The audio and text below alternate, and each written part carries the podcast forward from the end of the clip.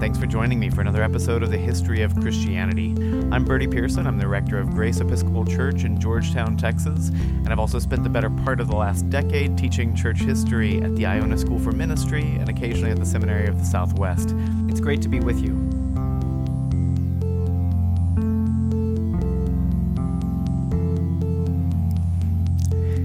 The atonement is one of those parts of Christianity that sounds very severe and intense and possibly unpleasant. You hear it used in popular usage for being um, it's like you did something bad and now you have to pay the price for it, or the universe is going to kind of take a karmic revenge on you for what you've done. There's a novel that came out in the 90s called Atonement, in which someone has to revisit their past in an unpleasant way. But that's actually not what atonement means. To atone for your sins does not mean you did something really bad and now you have to suffer until God is happy with your suffering. Instead, atonement is just a compound word at one ment, the state of two things being in unity, the state of two things being at one. And it's not even a church word per se. So there are usages of this word from the 16th century. So Sir Thomas More at one point says, having more regard to their old variants than their new at one month their new atonement, their new unity. So it just actually is describing the state of two things becoming at one. And these things are God and humankind, our human nature and the divinity of God. So in the Garden of Eden, of course, we have the situation in which humanity is created to know God, to love God, to be the priests of creation, returning to God uh, from that which God has blessed us with, to make God known to the world, to be God's emissaries to the rest of creation. There's this unity of God and humanity. They're not the same. It's not like the humans are gods, but they are united in friendship and love and joy. And in the fall, in the murder of Abel, in the Tower of Babel, in all these different uh, Genesis stories, we see humanity creating a rupture between ourselves and God. This dissonance between humanity and God arises, and atonement is that being overcome, returning to a state of pure love and friendship and joy between God and humankind. Looked at it from this perspective, atonement is literally the whole point of Christianity. The purpose of Christianity is overcoming this division between God and humankind. And atonement is just the word for that being overcome. Humanity, God, now at one. In a sense, there is no disagreement among Christians about the atonement. I think all Christians would say that the reason Jesus came and the reason Jesus lived and the reason Jesus died and was resurrected and ascended into heaven is to return humans to this right relationship with God, once again being in a state of oneness. The problem comes when you ask, how exactly did that happen?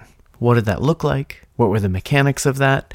And that's where lots of different traditions get into states of serious disagreement. So today we'll look a little bit at how the early church dealt with the atonement, kind of what that meant to the early church, and then we'll maybe stray into a little bit of the later history of how we went down some different roads. First, we will have a very quick pop quiz on Judaism. So, what is the holiest day of the Jewish year?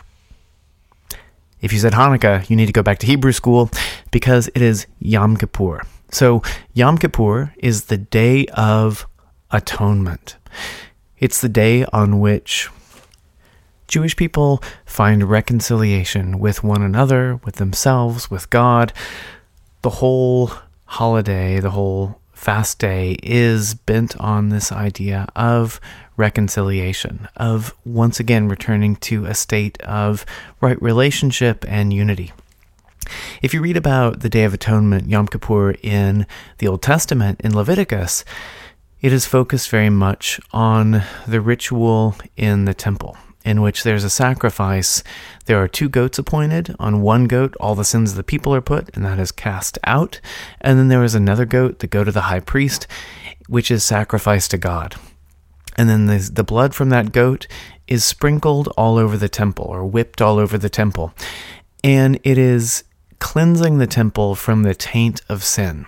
So, God is the source of all life and all goodness, but God is pure holiness. So God is so overwhelmingly holy that if something unholy comes into contact with God, it's like pure darkness coming into contact with pure light. In that situation, there's not a contest between the darkness and the light, nor is there a situation in which the light's like, okay, you just go over and you do you do your dark thing on that part of the room. I'll stay on my side of the room and do my thing darkness is just the absence of light. And so when a dark room is flooded with light, it's just full of light. There is no more darkness. And because God is the source of all being, the source of all that is, when the fullness of God encounters something that is non being, that is darkness, that is not light, then that's just gone. It's just obliterated. So there's the sense that when the unholy comes into contact with God's holiness, that's a bad situation for the unholy. Not because God is taking revenge or actively destroying or seeking out and tearing apart or something like that, but because the darkness cannot stand against the light. And if something has become so overwhelmed with darkness, if there is nothing but darkness to a person or a place or a thing, well, if God's holiness shows up, that's not a good thing. So on the Day of Atonement, this blood of the sacrifice goat that's being sprinkled all over the temple, it is wiping away the taint of sin. It is wiping away the kind of lingering unholiness left by human sin. This is a very foreign way of thinking for us because we no longer live in a world where animal sacrifice is normative. Um, so it's a it's a it's a different world picture. It's a different uh, way of wrapping your mind around that which is utterly incomprehensible, the nature of God. But in Leviticus, there's a lot of attention given to the Yom Kippur sacrifice of the goat and the holiness that is restored to the temple through the wiping of this blood everywhere. One thing that's worth pointing out is that the suffering of the goat, or the death of the goat, is completely beside the point. The point of this is not people did bad things, so this goat has to really, really suffer. We have to make the goat as miserable as possible for as long as. No, that's not how it worked at all. In the ancient world, animals were walking chunks of food, and so the goat is just brought in. He's killed in a simple way, clean way, not a lot of no suffering. There's little suffering as possible for a goat. And then it's the point is having his blood, his life force, which has been consecrated by God, which has been made holy to God, then being placed on things, wiped over things, and making those things free from the stain of sin, returning them to a state in which they can encounter God's holiness without being a danger to themselves. So that the holiness of God can continue to reside in the temple for another year. So, Kippur, day of Kippur is is the day of atonement, this day of a literal this wiping of the blood. So this etymologically comes from this word for to wipe. So it's really all about this holy consecrated life's blood being wiped over the surfaces of the temple to in a sense reconsecrate or re remake holy the temple for another year. That's the word that gets translated in English as atonement. And the operative idea here is that it is reunifying the temple, reunifying the place of God with the holiness of God. This becomes operative in the crucifixion because for Christians, this service of the sacrifice of the goat and his placing of the, the the high priest placing of the blood all over the temple, this is a foreshadowing or a type or a preview of coming attractions for the sacrifice of Christ on the cross. Because what Christ is doing is literally atoning humanity to God, literally bringing humanity back into unity, into reconciliation, into perfect relationship with God. How does that work? Like, what are the mechanisms for that? How does it actually go down? Why does it have to be that way? Well, it's interesting to kind of ask that question of Holy Scripture because you get all these different ways of talking about what that looks like. There are all these different metaphors. Again, we are tiny human beings with tiny human brains trying to think about God, the creator of all that is, who is infinite and eternal. And when we do that, we encounter some major challenges. We can't even draw an accurate picture of God, much less understand his logic and rationale and his ways of being. His ways are higher than our ways, his thoughts higher than our thoughts. So the biblical authors come up with all these different metaphors, or the Holy Spirit gives them all these different metaphors for discussing what this looks like, what that is, what actually happens in the atonement. So if you look at the Gospel of Mark, there's a lot about ransom. If you look at Ephesians, you hear this idea of redemption. In Romans, we hear about the mercy seat, the actual um, the actual place where the blood was wiped in the Holy of Holies. We hear about reconciliation in Romans. We hear about purification in Hebrews. We hear about sacrifice in Hebrews. We hear about taking away sin in Hebrews. We hear about justification in Romans. We hear about salvation in the Gospels, especially in Matthew. And so you have all these different operative descriptions of what that atonement looks like, what is actually taking place. So, what did the early church have to say about this? When we go back to our old friend Irenaeus of Lyon, the Turkish Christian who became a bishop in France, uh, writing in the 170s and 180s, all of these ideas are actually active in how he conceives of the atonement. So for him, the atonement, in part, depends on the incarnation the very fact that he is fully God and fully human is a part of this atonement, is the atonement in and of itself. But there are lots of other things which are also the atonement in and of itself. So the fact that God is born as a baby, that this human being is God, that is this perfect unification, literally, of humanity and divinity. St. Irenaeus says, Thus it became the mediator between God and humans, by his relationship to both to bring both to friendship and concord, and present humanity to God, while he revealed hum- God to humanity. For in what way could we be partakers of the adoption of sons unless we had received from him, through the Son, that fellowship which refers to himself? Unless his Word, having been made flesh, had entered into communion with us Wherefore also he passed through every stage of life, restoring all to communion with God. So, on the one hand, just the very act of the incarnation, that is atonement. Done deal. But then he goes on to say, the atonement really happens when Christ is perfectly obedient to God. So we have this human being who is totally obedient to God. He we have Adam in the Old Testament in Genesis, who is just given this really simple fast. Eat anything you want, just don't eat this one fruit. And he's like, I'm going to eat that one fruit.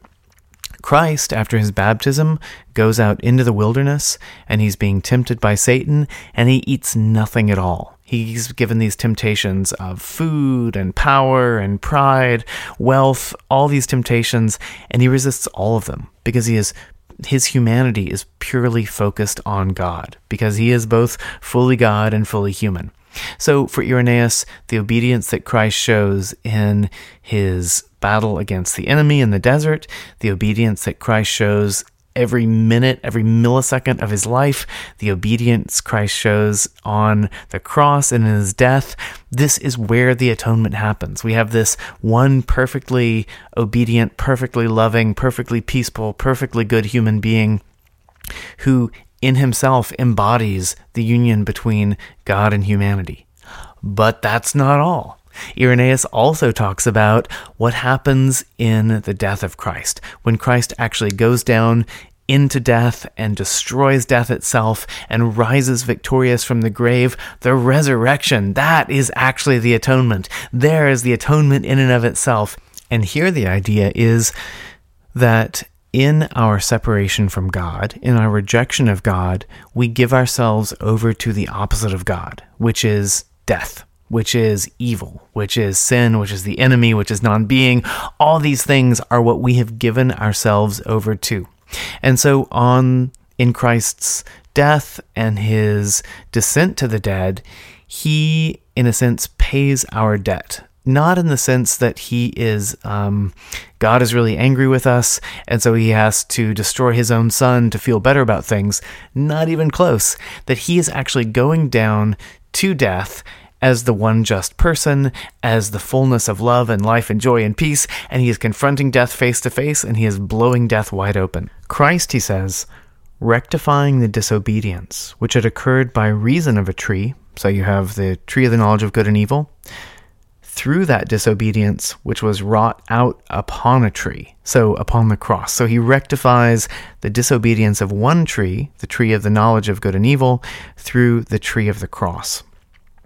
He goes on to say, the mighty word, the word of God, the logos of God, and very man, a absolute, total, 100% human being, redeeming us by his own blood in a manner consonant with reason, gave himself as a ransom for those who had been led into captivity. So, in the ancient world, you have slavery coming in maybe three different ways. Some people are born into slavery, they're enslaved people who have children, and those children are born into slavery. Some people are enslaved in battle. So your army is at war with Rome and you lose, and they capture a bunch of soldiers and they enslave them. Or you are uh, a debt slave. So you spend too much on the American Express card, you can't pay it back. American Express needs to have the $20,000 that you owe. And so someone pays that for you, and then you're enslaved to that person until you can return the $20,000 to them. So, in this metaphor of ransom, Christ is giving himself for all of us. We have been enslaved to death, to evil, to non being, to the enemy, all this stuff. And Christ is giving himself on our behalf. It is not that God is so angry he has to beat up his own son to feel better about things.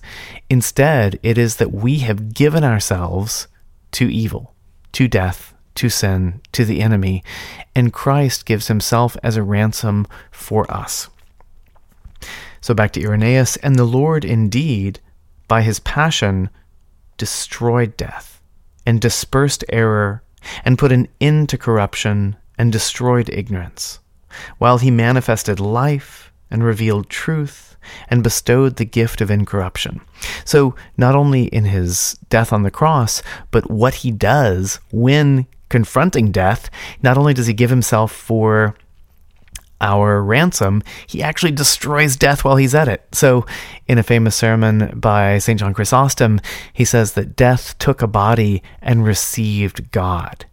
Death was trying to just like take another dead person, and instead he received the fullness of life himself, of light himself, of being himself.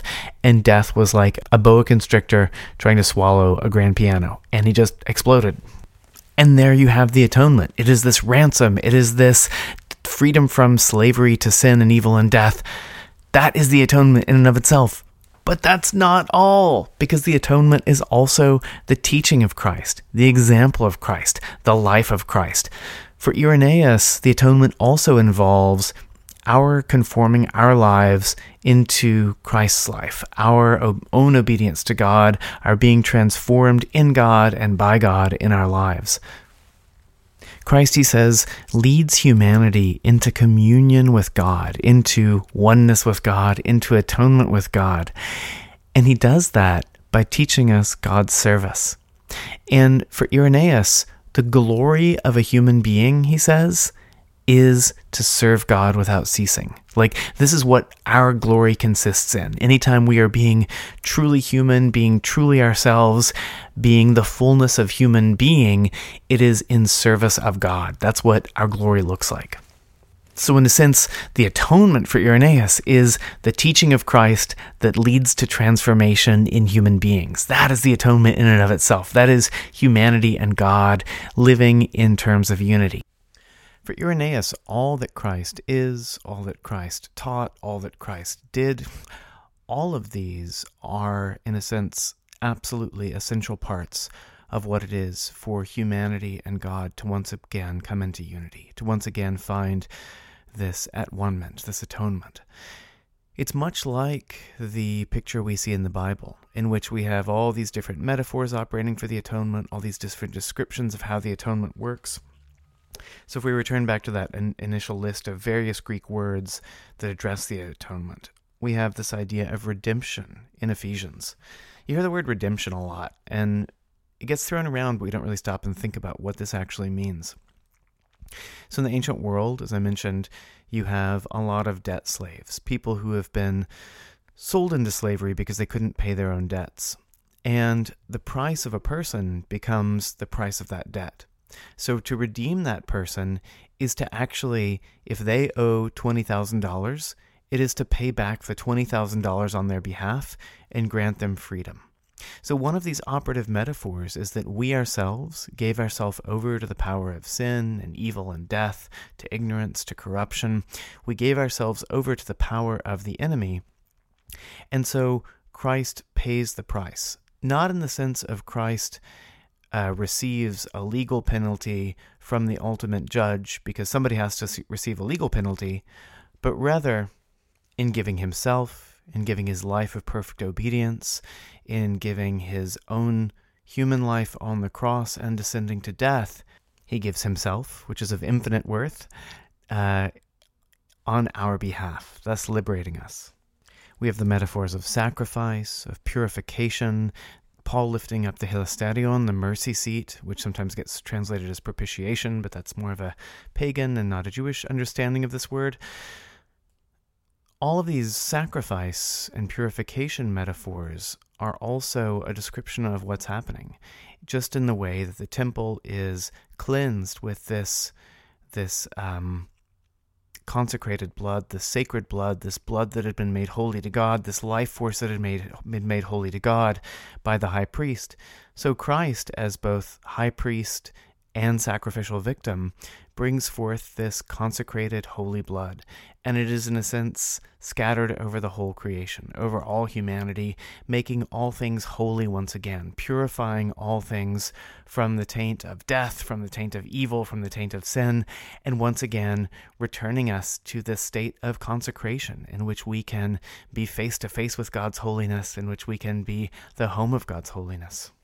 We have this word justification, being made righteous with God, being made righteous before God. And this is the same term that gets applied to the temple after the atonement happens. After the temple is cleansed and purified, it is once again righteous. So, this is not a state of doing so many good deeds that God starts to like us again, nor is it a state of God pretending to like us even though we're terrible. It is us actually being restored to the place where God's holiness can dwell. The word salvation gets applied to the atonement in the New Testament, sozo or soteria. And salvation is not just what happens when a person is drowning or lost and somebody plucks them out of the water, out of the forest or whatever. Soteria in Greek is like the fullness of well being, the fullness of the person, soundness, wholeness, total well being. So it is a return to the actual harmony with God for which we were created, the perfection of human being that we see in Christ and that we in Christ have access to and can once again experience. This is all just to say that for the New Testament writers, the atonement is a gargantuan concept which incorporates all sorts of ways of understanding what happens by virtue of Christ's incarnation and his life and teachings, and his passion and death, and his descent to the dead, and his destruction of death, and his resurrection, his ascension, his coming again to make the creation new. So, all of these things are really wrapped up in this idea of atonement, and that's the case for early church writers like Irenaeus. But all this looks very different from many modern theories of atonement. So, what's the deal with those modern atonement theories? To answer that, we kind of have to fast forward about a thousand years to the 11th century. In England, you have an Archbishop of Canterbury called St. Anselm. He is an Italian who then serves at an abbey in France for a long time, becomes the Archbishop of Canterbury in England. And in England, he encounters some pretty nutty theology. There is a prevalent this is kind of one way of telling the story this is how some people explain where some of his work comes comes from there's a prevalent theory called the two empires theory in which you basically have the kingdom of God and the kingdom of the enemy, and they're constantly at war, and it's sort of like the USSR and the USA in the 1980s. You know, they've both got lots of nukes pointed at each other. Who's going to win? It's basically an, an even power struggle. So that's a terrible theology because God is the source of all being. Without God's will, nothing has existence, nothing has reality. Like there is nothing that is in any way in the same category with God. He is infinitely bigger, infinitely greater, infinitely more glorious, infinitely more powerful than anything. So it's like even the comparison of the USSR versus like a colony of termites would still be too close of an even match. The gigantic country with 11 time zones and all these nuclear weapons, like 100 termites, even those are both extant within the creation. Even those are both on the same plane of being. Whereas God versus the enemy, that's it's it's inconceivable how different those things are. So Anselm found the average Joe, average lady on the street, thought about the atonement as the way that God kind of pulled a fast one on his enemy and finally was able to get a little bit of the upper hand. And he was like, No, no, no, that's terrible theology. God is infinitely more powerful than the enemy or anybody else. Like that, God doesn't need to pull a fast one, God doesn't need to cheat at cards. You have it completely wrong. So he's thinking about how do I tell the story of the atonement in a way that will be relevant to this culture in which I find myself here in chivalrous, ye old merry England. And so he says, okay, you know how everybody has a credit score, right? And everybody in the medieval world is like, yeah, absolutely, credit score, really important. And he says, you know how you can't you can't get a job without a good credit score, you can't get a farm without a good credit score, you can't serve in the army without a good credit score, and they're like, yeah, absolutely, we know about that. Except he doesn't use the word credit score. He uses the word honor, which is the medieval version of the credit score. So everything you do, anything you want to do, anything you want to acquire, all of this is mediated by your personal honor, which is this public credit score that you have. So if people know you to be an honorable person, someone who repays their debts, they'll probably lend you money. If people know you to be an honorable person, someone who shows up when there's fighting to be done, they'll let you farm their land in exchange for military service. If people know you to be an honorable person, they'll let you marry their child or whatever. If people know you to be dishonorable, someone who doesn't repay their debts, you're not going to get a dime. If they know you to be someone who shies away from a fight when there's fighting to be done, they're definitely not going to give you a plot of land in exchange for military service because you're not even going to show up. So if somebody pushes you around, makes you look like a clown, or if you do something like not showing up to a battle or not repaying your debts or running out on your spouse or whatever it is, people know about that and you lose all mobility in society. You lose a lot of agency. You lose all your social capital. You have this credit score called honor. So he says, okay, we all know how important honor is, and how if someone steals from you, not only do they take your $5, they're also damaging your honor because suddenly people know you're a pushover that people can walk all over you, you're not going to fight back, it doesn't matter, and your honor is actually reduced. And so we all agree here in merry old England that when someone steals from us, we not only have to get the money back, we also have to get our honor back. And we might do that by, if they're a social equal, maybe fighting some sort of duel. If they are beneath us, paying us an extra amount on top of that. So you stole my $5. I get my $5 back, and then you also owe me $10 on top of that so I can get my honor back. So I can show the world that nobody pushes me around. I'm not a pushover. I will definitely show up if there's a battle. I will farm my land. I will be an honorable spouse, all this stuff. I'm not going to have my honor abused by you stealing from me. So there's the price of the thing you stole, and then there's the price of my honor on top of that because I have to keep that credit score up. 600 all the time. Got to buy a house. Anyway, so Anselm says, okay, well, let's think about it this way. We all know that's how the world works. You have the value of the thing and then the value of the honor. What does humanity owe to God? Perfect obedience. God created us for obedience. What does humanity give to God? Nada. Definitely not perfect obedience. Quite the opposite. So, humanity has this debt we have to pay back to God, which is a debt of perfect obedience. But even if from today forward you only pay God perfect obedience, you're just loving God with your heart and mind and soul and strength and loving your neighbors yourself 24 7, you've still dishonored God.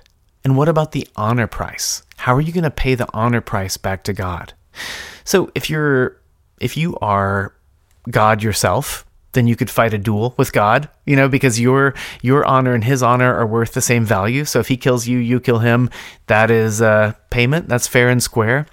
But if you are of lower standing than God, and who's not, then how could you possibly come up with the amount of wealth or sacrifice or whatever to pay God back his honor? It would be utterly inconceivable, utterly impossible. So Anselm in his book Cur Deus Homo, Why, did, Why the God Man, um, he says you'd have to have a perfect human being who is absolutely perfect in every way, gave God total perfect obedience. And then you'd also have to have God Himself paying back the honor. You have to have, in a sense, a, a duel between God and God, or the God sacrificing Himself to God. And that way, that's the only way you could have the person paying back the $5 plus paying back the $10 of the honor, paying back what was taken from God and the harm done to his honor, so that his credit score remains fantastic. He also says, and don't don't take this as Anselm being simplistic. He says God doesn't care, you know, it doesn't matter what God's credit score is to the world because God is God. Like God can do whatever he wants. It doesn't matter what humans think about him. But if humans don't think about him in the right way, we will never find him. We will never find our relationship with him, our atonement with him. So he has to maintain that credit score, not for his benefit, but for our benefit. So we know just how good and just and honorable God is. This is all very broad brush. If you're interested in this, just go read Cur Deus Homo, because it's really interesting. So, Anselm says the only way you can ha- do this, accomplish this, is perfect human who is also God. Oh, wait, right, that's Christ. So, Christ pays back the debt owed by humanity to God by living a life of perfect obedience, and then he pays back the honor to God by being God himself who is sacrificed on the cross.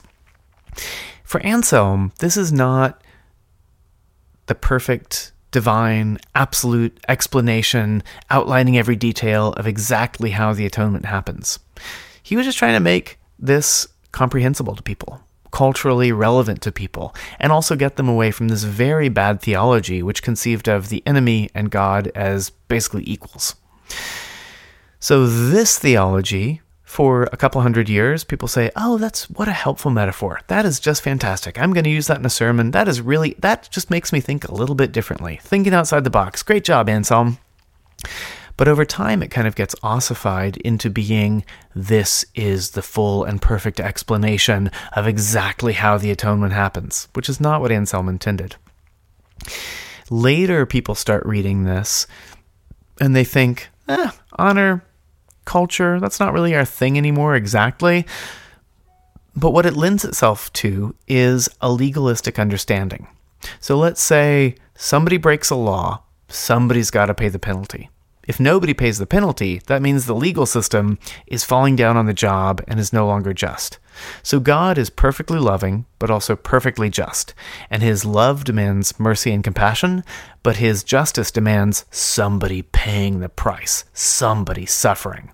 So if you go into a restaurant and you bring your spray paint and you write the word Larry all over every surface, somebody's got to pay for that. Somebody's got to pay back the restaurant. Somebody's got to be punished for that unless the legal system's falling down on its job.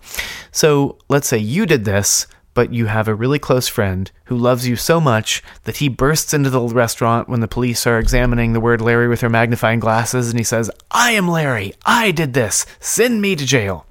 Well, you might say, thank you, or you might say, you're totally insane. But Whatever the case, Larry sacrificed himself for you. He took the jail time for you, he paid the fine for you. And so, this is how people in the Reformation era start thinking about Anselm's honor theory of atonement and moving it into a kind of legalistic theory of atonement. And this is what sometimes gets called the penal substitutionary theory of the atonement. Penal because it's like like the law system, like prison, like being punished. Uh, substitutionary because Christ substitutes himself for us, for Larry in this case, and the atonement, obviously, theory of the atonement, how it all goes down, how it works.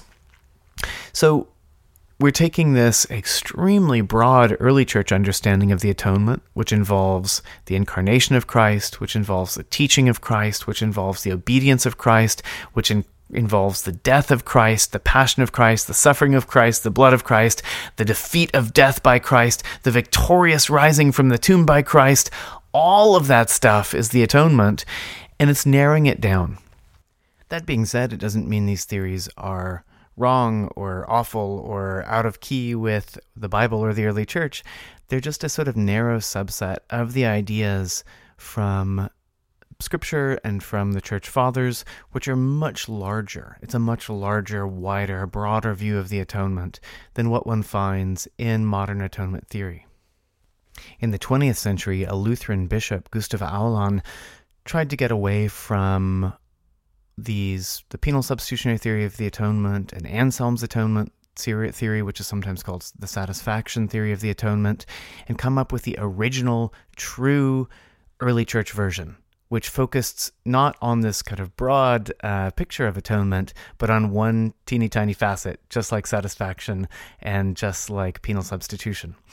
For Aulén, the evil powers which Christ overcomes are not exactly independent sin or non being or all that rebels against God, they're actually the servants of God. He says uh, they are the executants of God's judgment.